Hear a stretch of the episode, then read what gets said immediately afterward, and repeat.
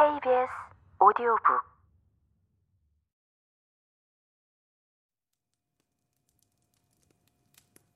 그럼 무얼 도와드릴까요? 제가 헨리 바스커빌 경과 함께 어떻게 해야 할지 말씀을 해주셨으면 합니다. 헨리 경은 워털루역에 모티머 박사는 시계를 보며 말했다.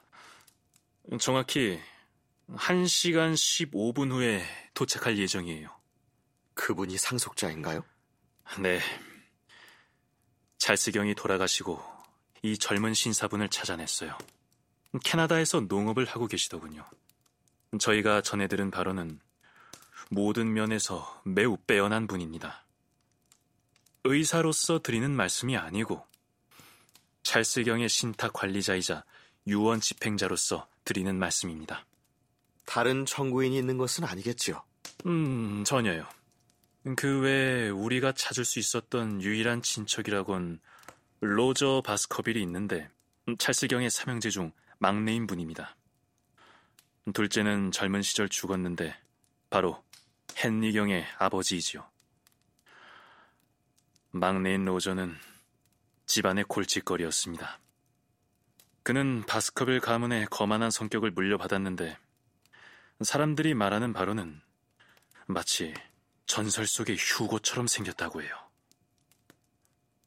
그는 영국이 마음에 안 든다며 중앙 아메리카로 건너가서 거기서 1876년에 황열병으로 죽었습니다. 헨리경이 바스커빌 가문의 마지막 후손인 거지요. 한 시간 5분 후면 저는 그분을 워털루 역에서 만나게 됩니다. 오늘 아침에 그분이 사우샘프턴에 도착했다는 정보를 받았어요. 이제 저는 그분과 함께 어쩌면 좋을까요? 왜? 조상들이 머물던 저택으로 가면 안 되나요? 아, 아무래도 그게 자연스럽겠죠? 하지만 저택으로 간 바스커빌 가문 사람들은 모두 아군을 만났으니 말입니다. 아, 제 느낌으로는 찰스경이 죽기 전에 저와 이야기를 할 수 있었다면 아마 마지막 남은 후손을 그런 죽음이 드리운 장소에 데리고 오지 말라고 하셨을 것 같아요.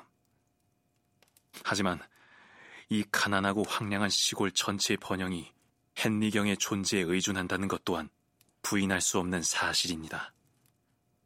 찰스경이 여태껏 해오신 훌륭한 일들은 바스커빌 저택의 주인이 없다면 모두 물거품이 되고 말 것입니다. 이런 저 자신의 직접적인 이해관계 때문에 제 생각이 휘둘리고 있는 건 아닌지 두렵더군요. 그래서 홈즈 씨에게 조언을 구하는 겁니다. 홈즈는 잠시 생각에 잠기더니 입을 열었다. 간단히 말해서 문제는 이거군요. 모티머 박사님 생각으로는 악마의 사도가 있어서 다트무어는 바스커빌 가문 사람에게 안전한 장소가 아니다. 이 말씀이죠. 적어도 그렇다고 볼 수 있는 증거들이 조금은 있다는 정도로 말해두고 싶군요. 제 말이 그 말입니다. 그런데 만약 모티머 박사님의 초자연적 현상이라는 이론이 맞는다면 그 초자연적 힘은 런던에서도 이 젊은 헨리경에게 얼마든지 악을 행할 수 있지 않을까요? 대번쇼에서처럼요. 일정 지역에서만 힘을 행사할 수 있는 악마라는 것은 무슨 지역 교구 나누기도 아니고 생각하기 힘들지 않습니까? 아, 홈즈 씨, 문제를 너무 가볍게 보고 계시는군요. 직접 이것들을 겪으셨다면 아마 다르게 보셨을 텐데요. 음, 그러면 홈즈 씨의 말씀은 헨리경이 대번셔에서도 런던에 있는 것만큼이나 안전할 거라는 거죠. 아휴, 헨리경이 50분 후면 도착할 겁니다. 어떻게 하면 좋을까요? 모티머 박사님, 이렇게 하시죠. 택시를 잡으시고 스페니얼은 떼놓고 가세요. 음, 저희 집 현관을 긁고 있군요. 그리고 워털루 역으로 가서 헨리 바스커빌 경을 만나십시오. 음, 그러고 나서는요? 그러고 나서는 그분께 아무 말씀도 마시고 제가 결정을 내릴 때까지 기다려 주십시오. 결정하는데 얼마나 걸리시겠습니까? 24시간이면 됩니다, 모티머 박사님. 내일 10시에 여기로 저를 찾아오시면 훨씬 더 잘 도와드릴 수 있을 것 같습니다. 그리고 헨리 바스커빌 경과 함께 오신다면 향후 계획을 세워드리는데 도움이 될 겁니다. 말씀하신 대로 하겠습니다. 그는 셔츠 소매자락에 약속 내용을 휘갈겨 쓰고는 그 이상하고 정신없는 차림새 그대로 서둘러 나갔다. 홈즈가 계단 앞에서 그를 세웠다. 마지막으로 질문이 하나 있습니다, 모티머 박사님. 찰스 바스커빌 경이 죽기 전에 몇몇 사람이 황야에서 유령을 봤다고 말씀하셨죠. 세 사람입니다. 그 후에도 유령을 다시 봤다고 하던가요? 그런 얘기는 못 들었습니다. 감사합니다. 즐거운 하루 되십시오. 홈즈는 다시 자기 자리로 돌아와서 짐짓 만족스러운 표정을 지었다. 마음에 드는 일을 맡았다는 의미였다. 나갈 거야, 왓슨? 딱히 내가 도울 일이 없다면 지금은 없어. 자네 도움이 필요한 건 행동을 취할 때지. 그런데 이 사건은 정말 근사해. 어떤 면에서 보면 아주 독특하기도 하고. 아, 브래들리 가게를 지나게 되면 브래들리에게 나한테 제일 독한 담배로 1파운드만 보내라고 얘기해 주겠어?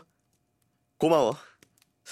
자네가 불편하지만 않다면 저녁까지 집을 비워주는 것도 역시 도움이 되겠고 말이야.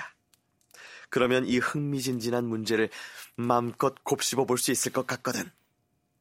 나는 내 친구가 극도로 집중하고 싶을 때는 혼자 틀어박혀 있는 게 필요하다는 것을 알고 있었다. 그 시간 동안 그는 모든 증거들을 가늠해보고 가능한 대안들을 구성해보고 서로 견주어 본다. 그러고는 어떤 점이 핵심이고 어떤 점이 무시해도 좋은 것인지를 결정하는 것이다. 그래서 나는 그날 종일 클럽에서 시간을 보냈다. 그리고 저녁에야 베이커 스트리트로 돌아왔다.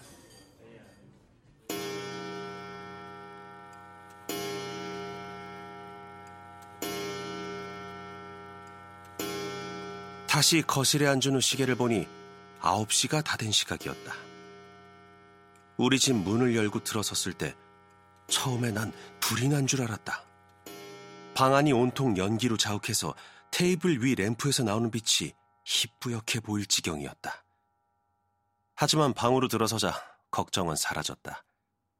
투박하고 강한 담배에서 뿜어내는 매캐한 연기에 불과했다. 그 연기가 내 목으로 밀려들자 기침이 났다. 그 연무 속에서 홈즈가 실내복을 입고 안락 의자에 앉아 입술 사이에 검정 파이프를 물고 있는 것이 어렴풋이 보였다. 종이 몇 장이 주변에 놓여 있었다.